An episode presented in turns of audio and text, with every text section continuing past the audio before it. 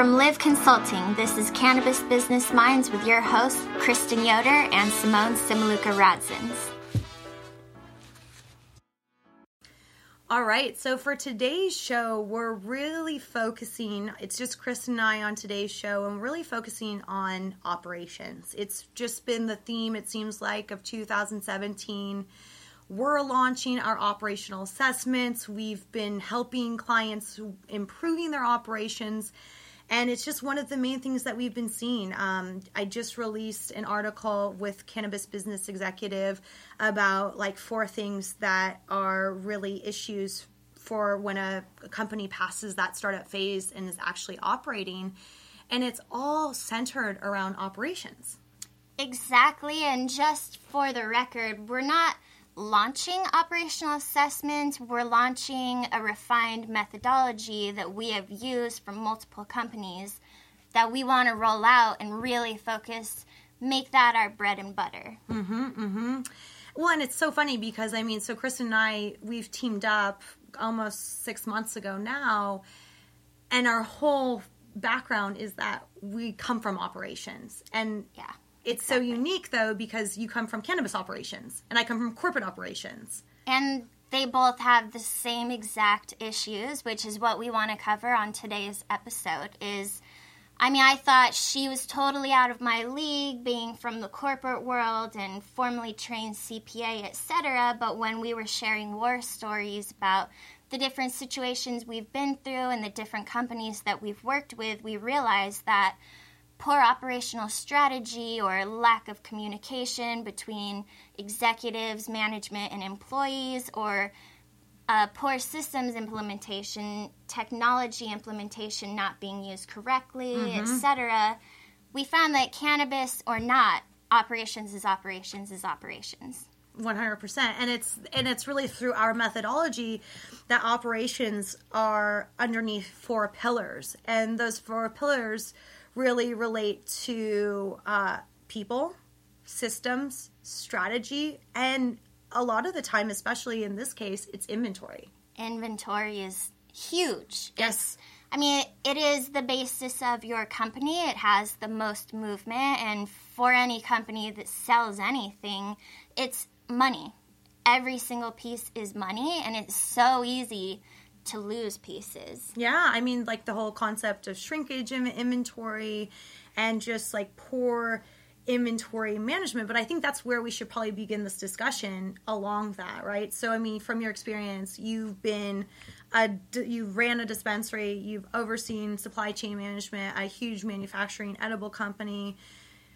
You know, I've dealt with inventory through working in this industry and through you know auditing a ton of companies in the retail sector and manufacturing sector but like what do you think the main issue is with them managing their inventory the the first thing i think when it comes to managing inventory and having worked in california this entire time is mm-hmm.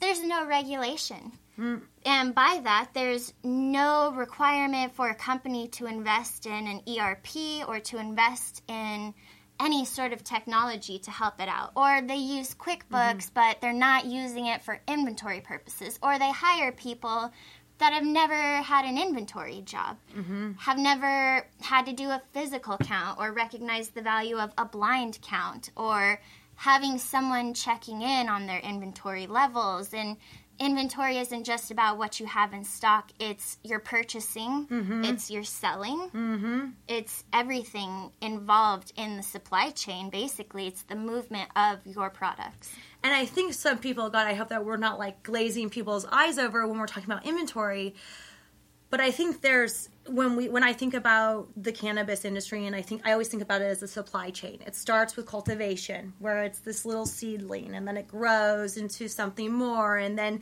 it's blooming and then you dry and you trim it, right? And then that's good. And so that in itself is inventory for a cultivator. And I think just from an accounting standpoint and just from a theoretical standpoint is like at what point does that plant have value and when is that truly inventory? And for those regulated states, that's the moment that it's a seedling, right? Seed to sale. Seed to sale. And that's where the whole concept of seed to sale tracking came involved. But so I think that cultivators have different inventory management problems than manufacturers, right? Absolutely. And completely different than retailers. And I don't know from your experience, like I, I don't really think the mismanagement of inventory is at cultivation. I think it really is in manufacturing and also in retail. Like from what you've experienced, how do you think they're different? Well, consider the fact that you start with a plant, and when you harvest the plant, it goes from one weight to another weight. And then you've got your dry plant, then you have to trim it. Mm-hmm. You're cutting off money. Every single time you trim your plant, that trim can then be used to make extracts or whatever. So then it comes down to proper storage and handling. I mean, what humidity levels are you keeping your trim or you're keeping your flower after you've harvested and dried it? Mm-hmm. Are you curing it correctly? I mean, some people use a lot of carbohydrates in the flushing part of the life cycle of the flower right before they harvest to increase the weight of the plant. But I don't think that people outside of cultivation, especially, consider that weight is money. Yeah. And weight goes away. oh, weight is 100% money in this industry. if you don't dry it correctly, then you Mm-hmm. lose money. And if inventory seems boring to you, then just imagine a bunch of little dollars. Yeah. Tons of dollars, dollars just disappearing or dollars coming back. It's like, to me, money, that matters. That's Mm-hmm. not boring. Losing money sucks. How much time and money did you waste last year putting out operational fires? Getting your operations in check will save your company thousands of dollars. Contact us today at liv-consulting.com to schedule your free consultation.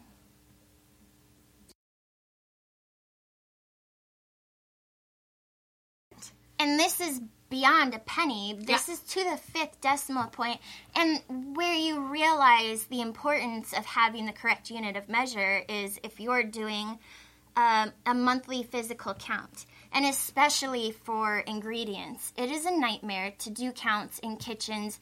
Things get wasted. I mean, you have some batter that's left on the pan that doesn't get counted if you didn't have the mm-hmm. right unit of measure. Mm-hmm. Every month, you're going to be trying to figure out, like, where is the Why stuff I off? going?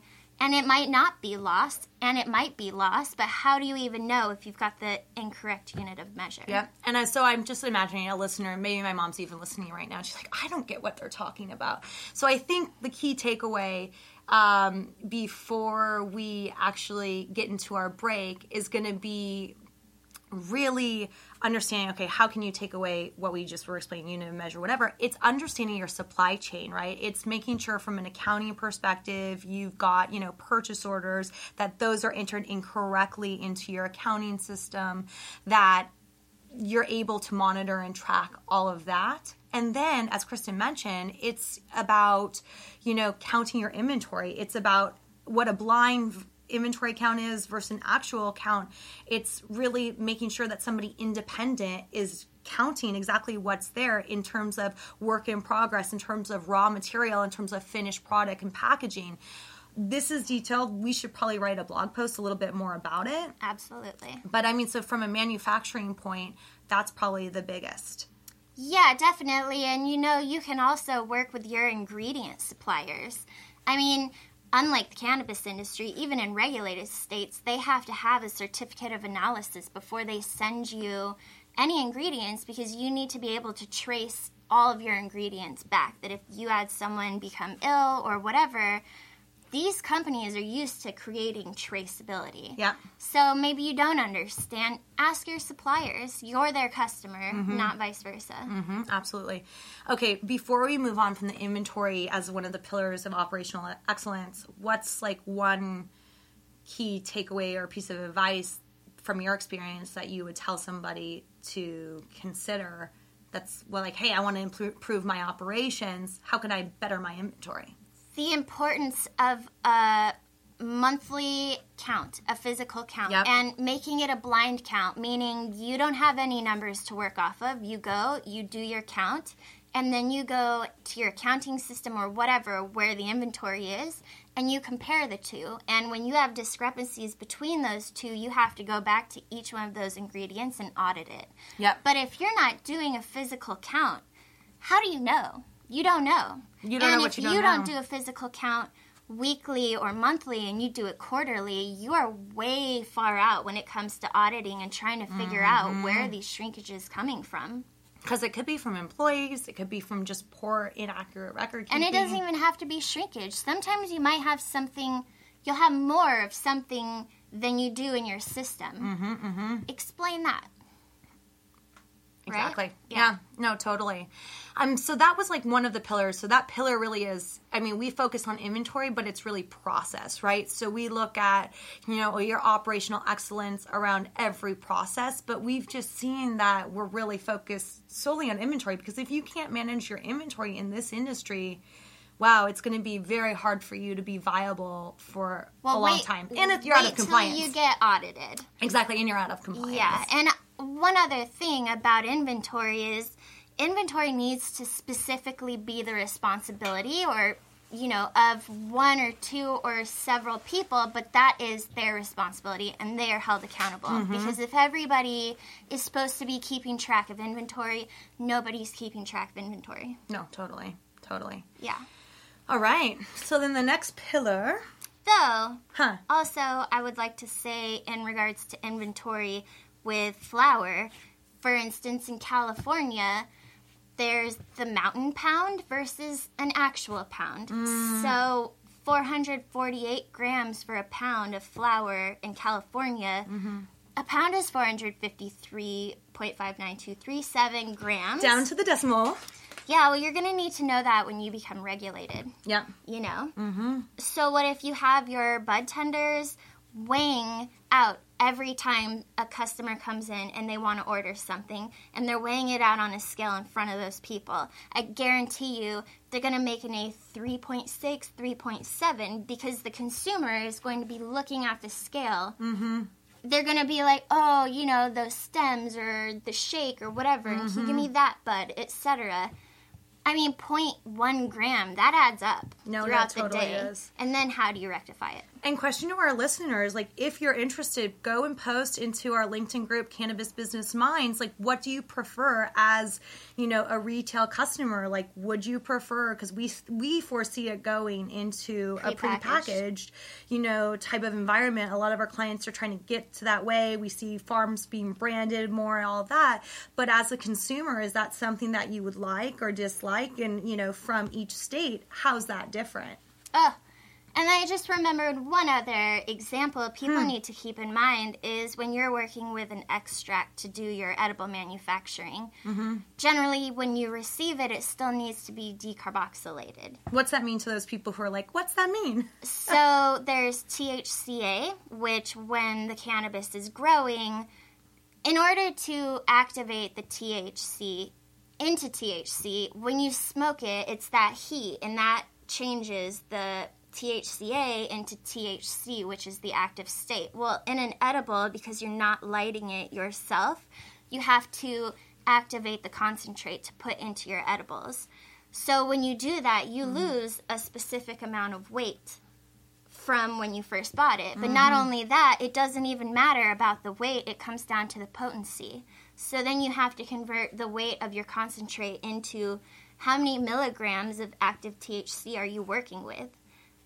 That's mean, so complicated. Yeah, there's a lot of ways for your inventory to get off and concentrate, extract, whatever. Alone, that's ten dollars a gram, Mm-hmm. seven dollars a gram, and it's sticky. So maybe you've got like one or two grams stuck to the bowl that it came to you on, and then how much you lost. What if you overcooked it? Mm-hmm. You know, then you're losing more, or you're destroying the THC and turning it into CBN.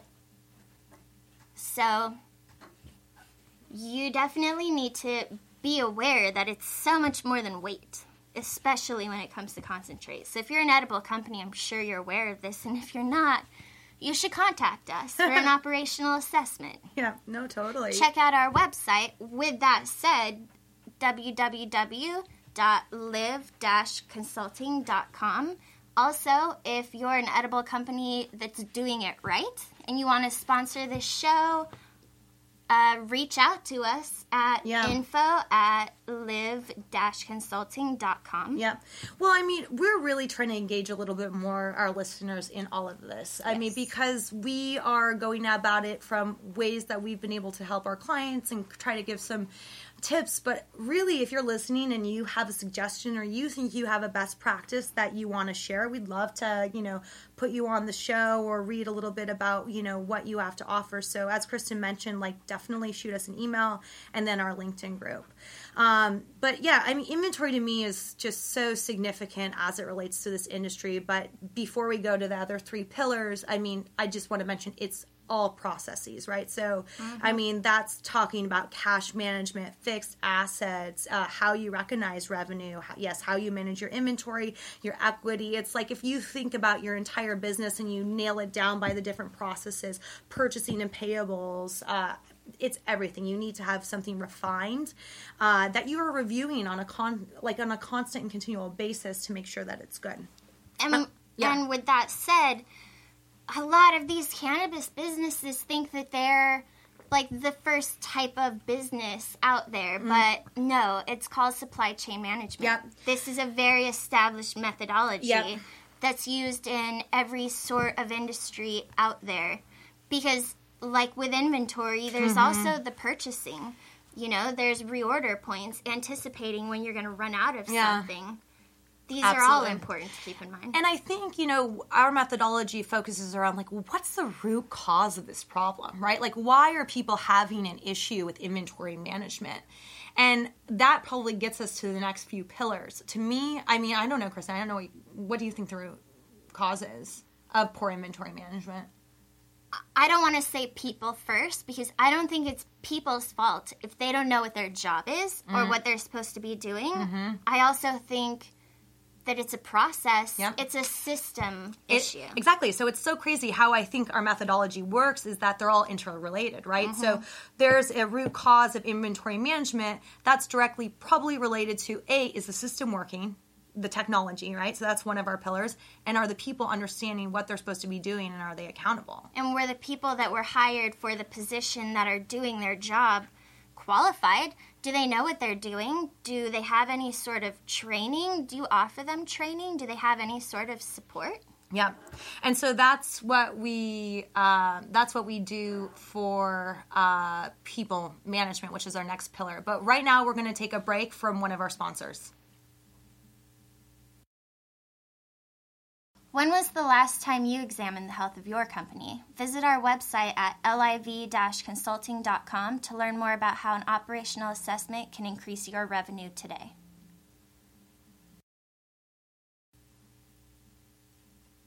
All right, so we're back. Um, hope you enjoyed that from our sponsor. Um, so, as we mentioned before the break, people management.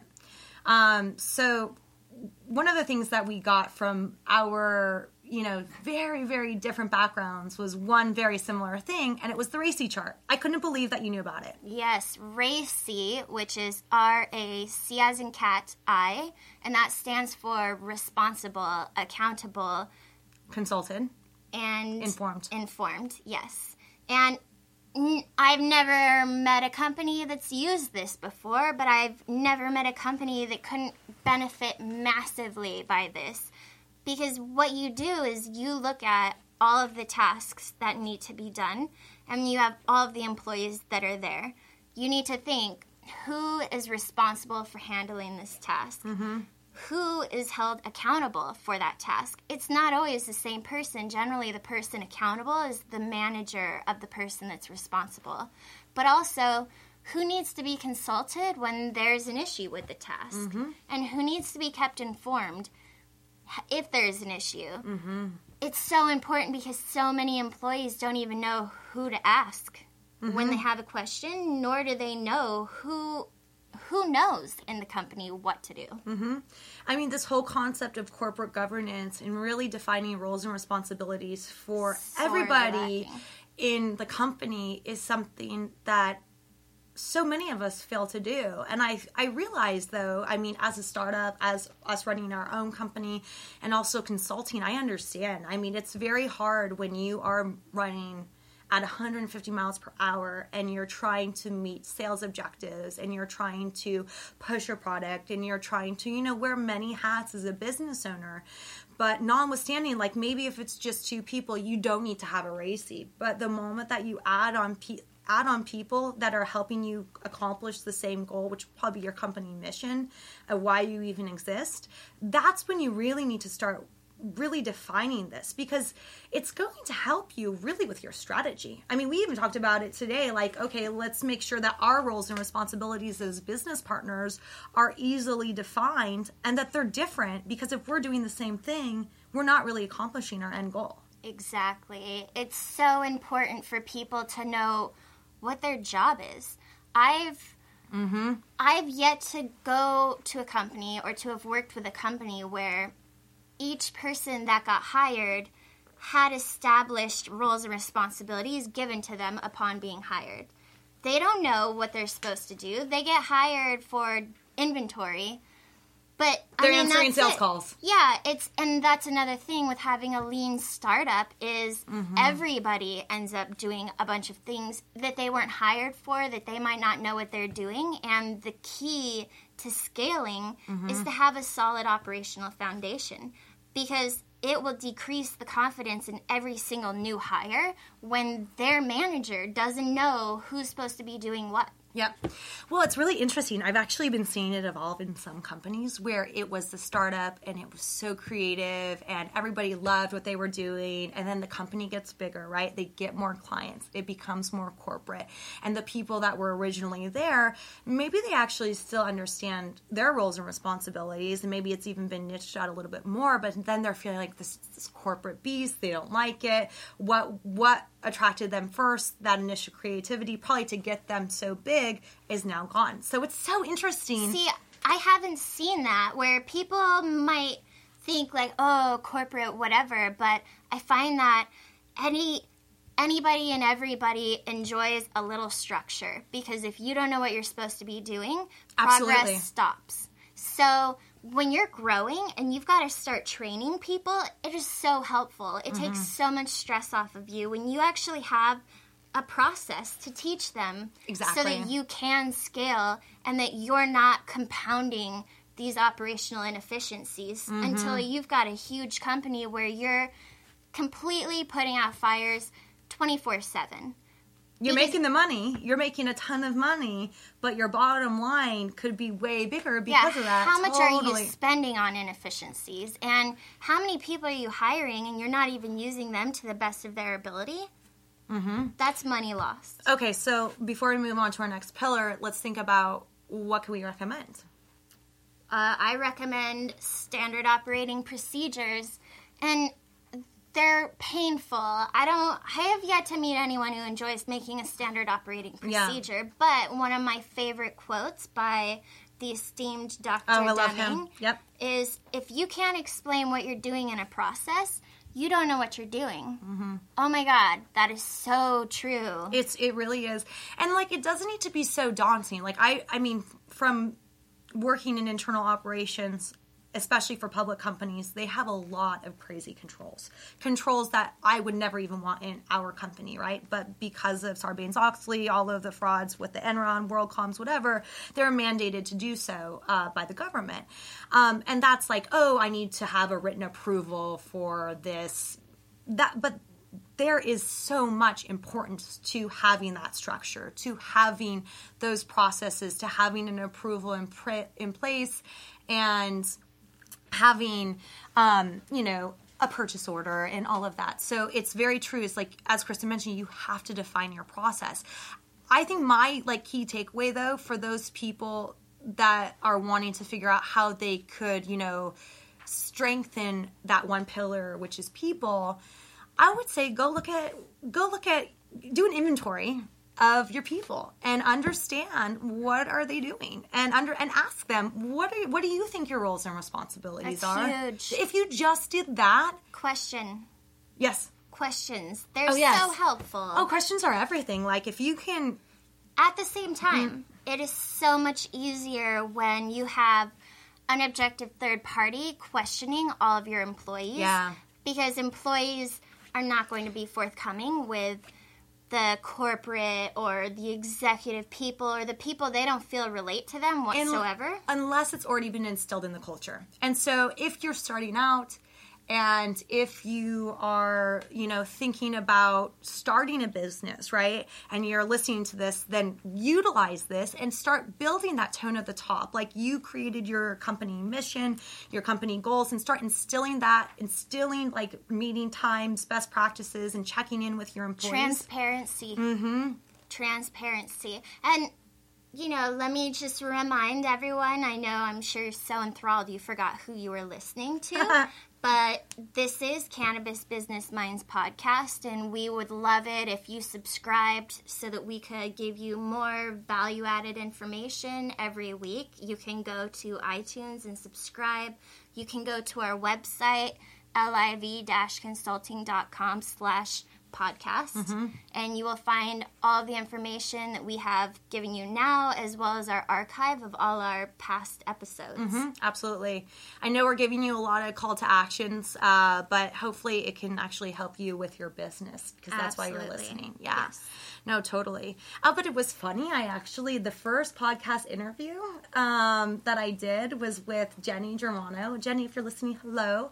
Um, she specializes in compliance. Now she's like doing build outs and all this stuff. And she told me that she got a client from Norway from the podcast. absolutely So, I mean, we clearly have like an international community listening, which is fantastic. Um, and hopefully, all of you listeners can probably add something to one another. yes Okay, so yeah, so people management, I think really it's defining also the culture of your company, i right? Before we move on, like, so we i talked mean about. beside culture yes what i think is so paramount and it was something we had to work on and mm-hmm. this is what we do is what's the mission of your company you know if Yeah. the people who start the company don't have a mission how could anyone you hire know what the mission is? And to mm-hmm. know what the mission of your company is in general gives you a sense of direction and it gives everybody the ability to know what they're doing has an effect or that they're all part of something. Mm-hmm. If you don't have a clear defined mission, then each person's only going to have like their lowly position that they're doing, but they won't be able to see their piece in the greater picture. And if there's one thing we've seen with operational assessments, every single person in the company matters. Oh, God, yeah. Everybody plays a part. And it's people. I mean, the yes. more they know their part, the better the company will be because everyone can see where their efforts are going and when their efforts are lacking, Mm-hmm. Then it's obvious. Oh, 100%. I think about it like let's just give an example of like maybe a retail based company or even our company, assuming we have like 20 more people, right? We make sure that everybody knows what we're about. We have a, an onboarding program, we have our own code of conduct, we have our mission, right? And we want everyone to know what we're doing. So if we have an employee that is at a mixer or at a regulatory meeting and they're like, "Oh, who do you work with?" or "Who do you work for?" "Oh, I'm part of Live Consulting." "Oh, what do you do?" "Oh, I'm an accountant." No. You're beyond an accountant. You work for a company that helps other companies increase their bottom line. So it's very important as you build and grow your business that you get everybody on board in your company on that mission. We all want to feel important. We all want to feel important, and it's so crazy because the cost of a disgruntled employee, Ooh, in the ins- cannabis industry. especially in this industry, it's insane. I mean, I think we talked about it in our first podcast, but the raids that have happened, um, the raids that have happened, in California specifically. yeah, a lot of them have been related to disgruntled Ninety-eight employee. percent disgruntled employee. You know, I mean, a this is why it's important to hire good people in the first place because you know Mm-hmm. Get the best people on board first. still federally illegal to do this, but even in a gray state like California, all they have to do is go tell the police some lie about your company and your location is blown, whatever. Even if you were sticking with the regulations of wherever you're at, Mm-hmm. they can make up something else, and it's up to the police. I mean, you're guilty until proven innocent. Let's be honest. When it comes to code violations, the police don't come in and make Mm. sure you're operating correctly before they raid you. I mean, but then this is like I think the biggest difference between you and I. I think a disgruntled. I think about it just from corporate world, right? Like I think about a disgruntled employee. What can they do? They a can be very inefficient. You're paying them for eight hours. They're doing one hour of work, right? There's you didn't implement performance uh, reviews. You don't have a way to truly get fire them if you're not per- annually uh, assessing their performance. But more importantly, guys, we're still talking about that first thing: inventory shrinkage disgrunt theft fraud like this is what i've seen in my tenure is that most of the frauds are occurring a because you don't have really tight enough processes so around like the financial reporting area uh, inventory management purchasing payables all of that so that disgruntled employee wow you pissed off the warehouse manager because you didn't who knows i mean why are people getting pissed off they're getting upset because of Well, they not feel feeling taken recognized for granted. not feeling recognized Exactly. You're right They don't even know. I mean, also, a lot of times the employees and the owners don't speak, you know? Yeah. And really, it's the employees are your front line They're of your your, front line, company. yeah. They mean everything. And if they don't feel heard and they get disgruntled, another thing is, you know, morale. oh god Morale is contagious, and you have one poisonous person, your whole company is at risk. Because when people get depressed and then they're just, people get into the habit of making complaints and never thinking of solutions. Yep. It's so easy to complain that if it feels like it doesn't matter, it doesn't matter mm-hmm. what we do, everything we do, like no one even notices. And if you're not doing your inventory counts on a regular basis, you're not going to know you're getting robbed Yeah, exactly. until, Until, it's you way too fire late. the people. And then you're like, wait, I have more inventory. Or you're like, oh my god, like when did all of this go missing? But I think this it's a little bit of a tangent, but what makes me sad is like, I couldn't imagine not liking my job. Right. And like, that's so sad. Like, I enjoy, ev- we work a lot. I enjoy every hour of working. Right. And maybe it's because we're, We're doing what we love. We're doing what we love, and we want to make sure that all of our employees feel that way, and that they have that incentive to be able to achieve, if it's a monetary goal, through commissions, through a variable uh, scheme, uh, to help us build our business, to have them build it as well. But we, I mean, the whole point is, whatever industry you're in, your employees are the bottom are are really contributing to your bottom line, Yeah. and th- I always talk about this book. I don't know if you've read it yet, The Advantage. I mean, he goes in um, to really analyze like what's the difference between like really healthy organizations and you can be a very smart organization. Imagine like you know understanding like best CPA firm, best analytical firm, best supply chain management, but if the people aren't healthy, that's where the issue is. culture. And the culture and there's politics in it and it's not healthy and meetings nobody listens to the leader like everyone disregards that information to me that's the issue And I've also found just a simple question when you hire someone is what do you want to do in five years? How can we help you achieve what Mm-hmm. you're looking to do within our organization? Mm-hmm. If people You need to have feel like you're invested in them, they will invest in you. yeah and i mean also at that same token realizing what labor and you know what roles maybe are just for three years right and Yep. developing the strategy behind that Yeah. i think that's it i mean I'd love to hear if there's like budtenders listening, like what do you think your development is? Is it to be the dispensary manager and then what, right? So it's really developing that clear line. Absolutely. All right. So we talked about process, which was inventory management. We talked about people. Um, what should we do? Systems or strategy? strategy. I think strategy because Mm-hmm. With startups, they have an idea, they have very little people, they get going, they have this momentum. Your strategy has to change. Yep. It doesn't stay the same. It's not a one size fits all. Strategy is fluid. Mm-hmm. You know, you need to have your basic tenets, your goals, your mission, but you have to adjust your strategy for the market, whatever is going on there, if something's going on internally, if your competitors are doing something different. Your strategy has to be clear, alive, being checked Mm-hmm. Alive. on. You know, your strategy is living. Is it strategic? No, totally. I mean, is is there a strategy behind your decision? And that sounds so I'm so cold right now. I don't know why I'm freezing. It's we're in California. It's like what, 65 degrees? Yeah, I'm totally not. I'm like cold, I'm like in my leather coat, like huddled, chilling. If I- you hear the squeaking, it's me. it's the dead cow on her. Yeah, no, I'm I'm oh, I'm freezing. No, no, no. That's my leather coat. Sorry. Um, but I think when we talk about strategy, it's more than just like, oh, what's your strategy? Like, no, what's your strategy with sales? What's your strategy with business processes? What's your strategy with people?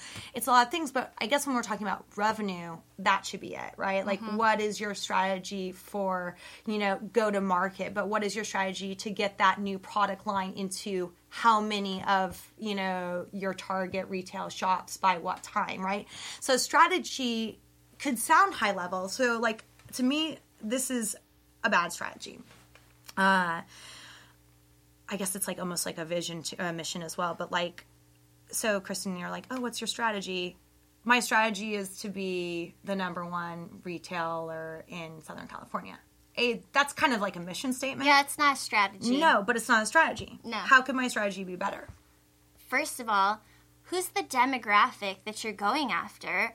Have you done a competitive analysis? Mm-hmm. You know, have you thought about distribution? Have you thought about taxes that you have to deal with? Mm-hmm. Have you thought about, you know, what your company's customer service is going to be like? How do you deal with things? You know, what is your online strategy? What is your marketing strategy?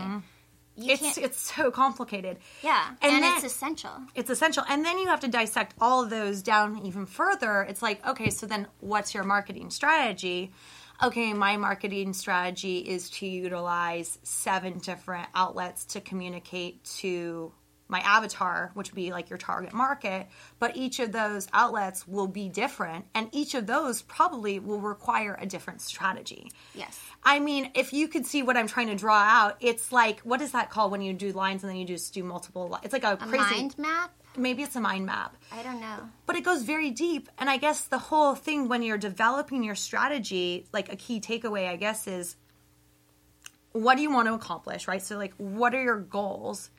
How are you going to get there, right? Implementation. and how are you going to implement it who do you need to help you implement it how long is it going to take what are the risks associated with it i mean it goes down and down and down so really i mean when i'm talking about i'm like maybe it's the skeleton of your business, Yeah. straight up. Like, you, anyone can have an idea, anyone can have a strategy.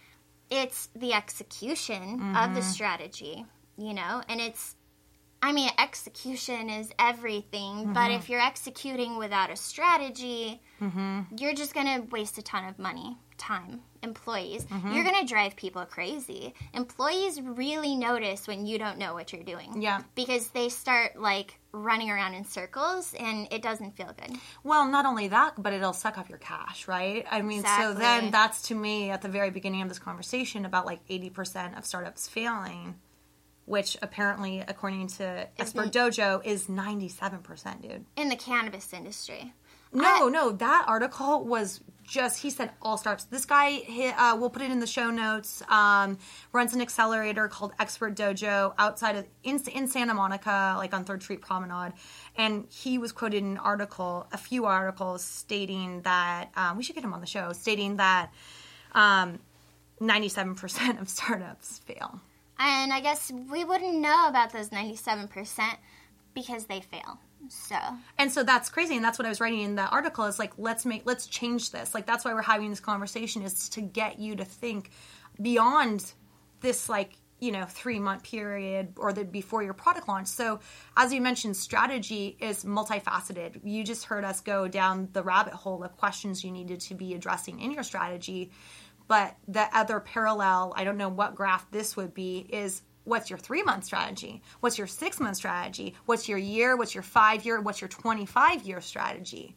Are you in this to just exit in 10 years? Are you in this to build a sustaining business? Like these are things that a lot of people aren't really thinking about i don't think. No, especially in the cannabis industry because people are like, I'm going to quit my job in the formal business world and I'm going to do something I love or something that has saved my mom from cancer or mm-hmm. whatever is mm-hmm. something where you're approaching it emotionally Or maybe you're not taking it as formally as you should, but a business is a business is a business, whether it be mm-hmm. cannabis or multinational corporations. Yep. That if you want to succeed, you must have a plan, a strategy, and to execute the strat, stick to your strategy as well. If you created one, until you need to change it. Exactly. I was going to say until you've realized, a it's not working, right? You need to reevaluate, especially up in this like these first years of operation. Wow, I'm sure you probably could be making more money than you are right now by Absolutely. by changing maybe how many products that you have by by changing, you know, how you're delivering your products, by changing maybe looking at different revenue streams that you might not even have thought about. Really interesting thing before we take a break uh, to hear one of our sponsors. Um, the toilet was invented a long time ago, right? Toilet paper was invented hundreds yeah. of years after. But the point to this is that, you know, you might have a great idea, but you might even have a better idea if you analyze it a little bit more. Like you, you always say, you don't know what you don't know. Yeah, it's totally true. So innovation is key at this moment. And it can be really difficult to innovate when you're in the full swing of things and you're just trying to move forward. Yes. So, well, before we take our break, what do you say to that? Stop. Stop. For take a day and reevaluate your strategy. Look into it. I mean, another thing is key performance indicators are so Yep. helpful when it comes to checking your strategy. I mean, if you don't have a way to track your the effect of your strategy or the results of your strategy, then how do you know where the weakness in your strategy is? Yep, and we'll talk about the key performance indicators right when we get back from our break.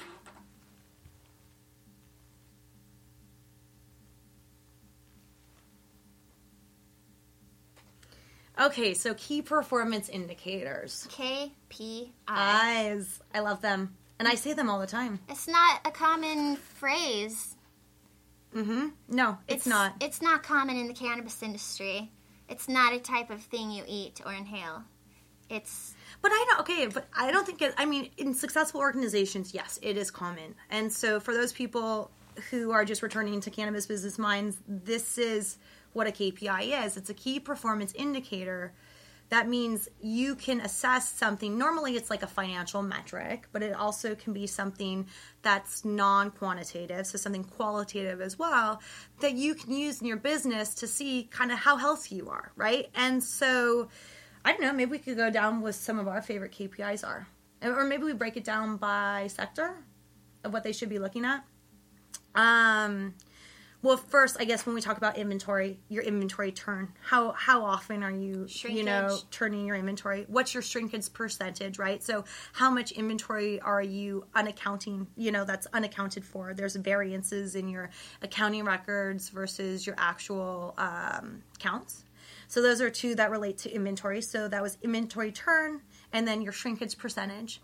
Um, ooh, one of my favorite Yeah. KPIs I find to be really informative is what is your employee turnover rate? Yep. And I say this because A, if you don't have an employee turnover rate, you're probably carrying dead weight. And I hate mm-hmm. to say it, but if no one ever gets let go, then what's the incentive to do your best, to work your hardest? Because there will always be somebody, especially if you've been operating for a year or 2 mm-hmm. that's not living up to their fullest potential, especially if there's no performance indicator to see if they're doing what they should be doing. Exactly, right? So that was like inception of KPIs. Like A, you should have a KPI to monitor how healthy your attrition rate is, so for your employee turnover, right? And then your employees need KPIs themselves, as we were talking about in that people management strategy, is like so you can assess how well they're doing. Well, and so you are either letting not having people leave,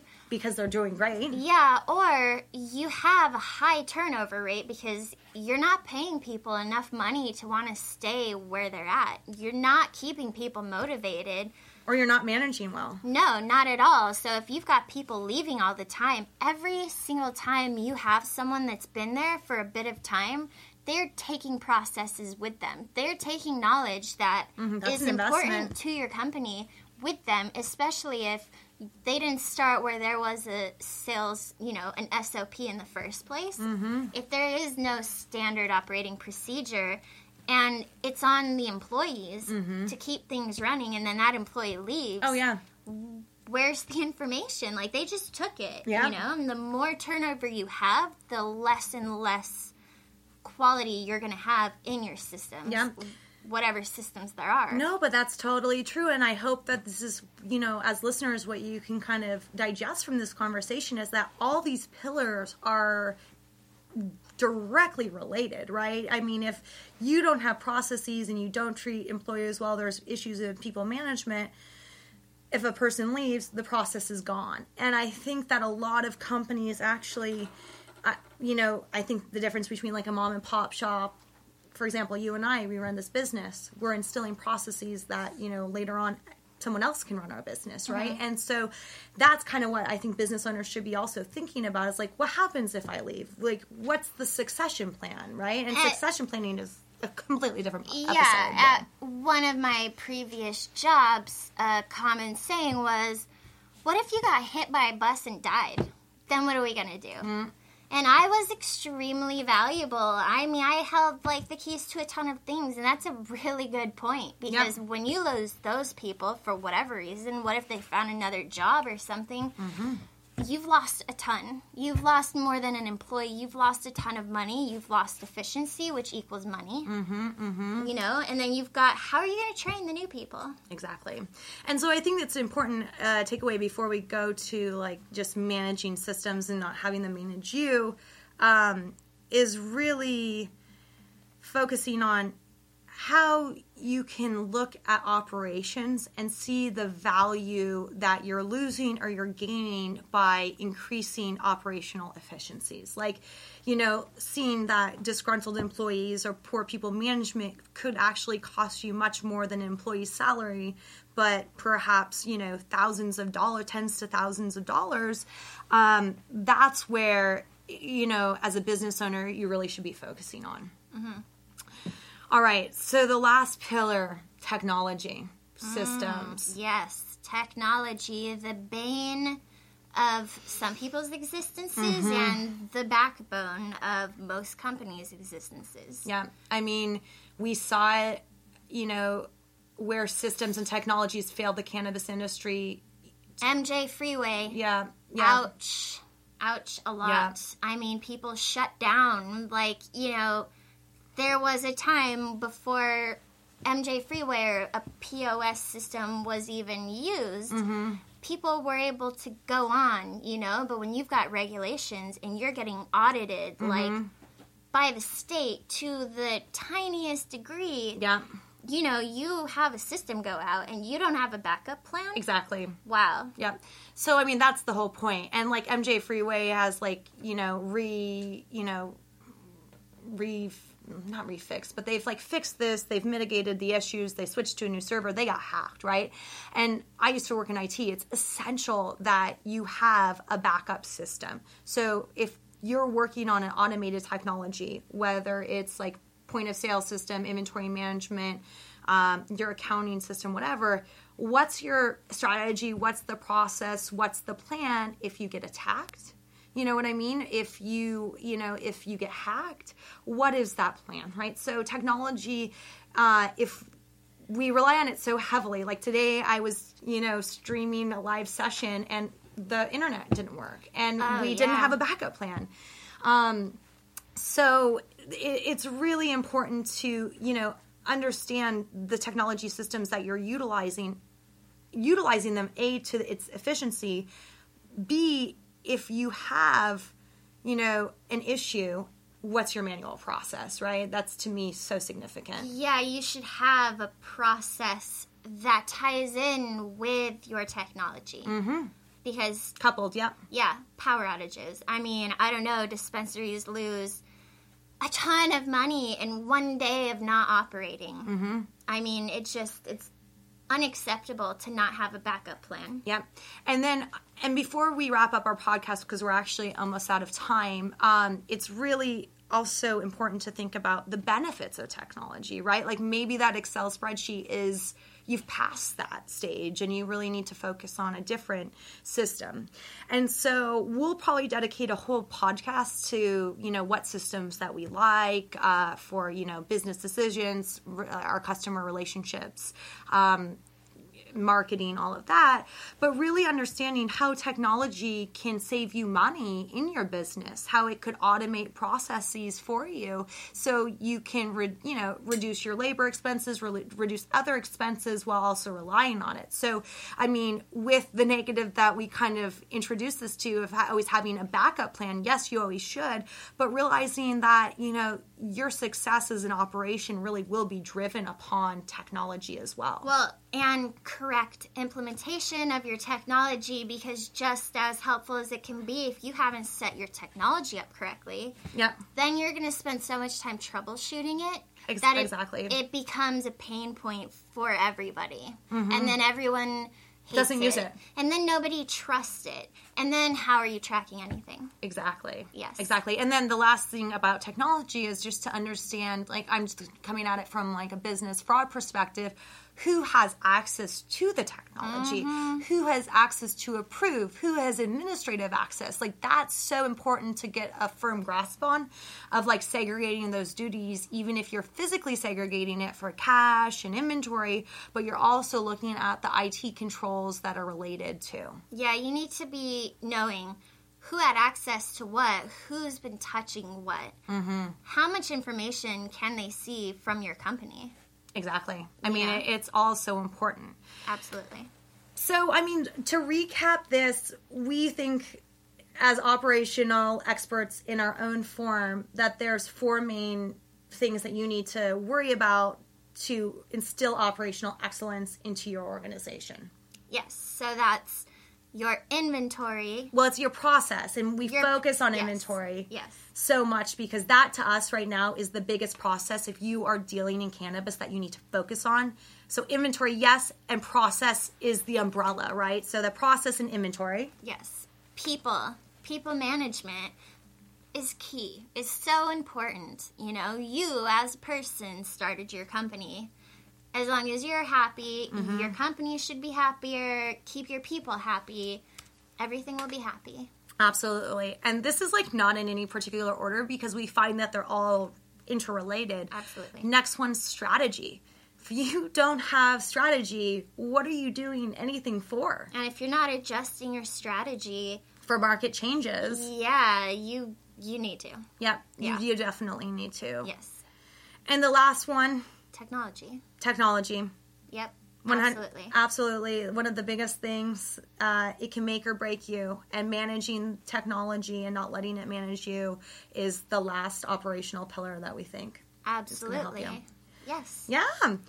All right. I what a, that was a great conversation. that was such a good one. Yeah. Yeah. So, guys, thank you so much for tuning in to Cannabis Business Minds. Like, please, we want this to be an open dialogue. If you have any questions, if you have any comments, if you have any tips on operational excellence as we've discussed it, please shoot us uh, a note in our LinkedIn group, Cannabis Business Minds. Look us up on www. I think that was too many W's. liv-consulting.com. Uh, and, you know, subscribe to the podcast. Yes. And I know you hear it all the time from any podcast, but please feel free to leave us a review and help bring us more listeners because the more listeners we have, the more input we have, the more relevant our podcast will be for everybody. Thank you.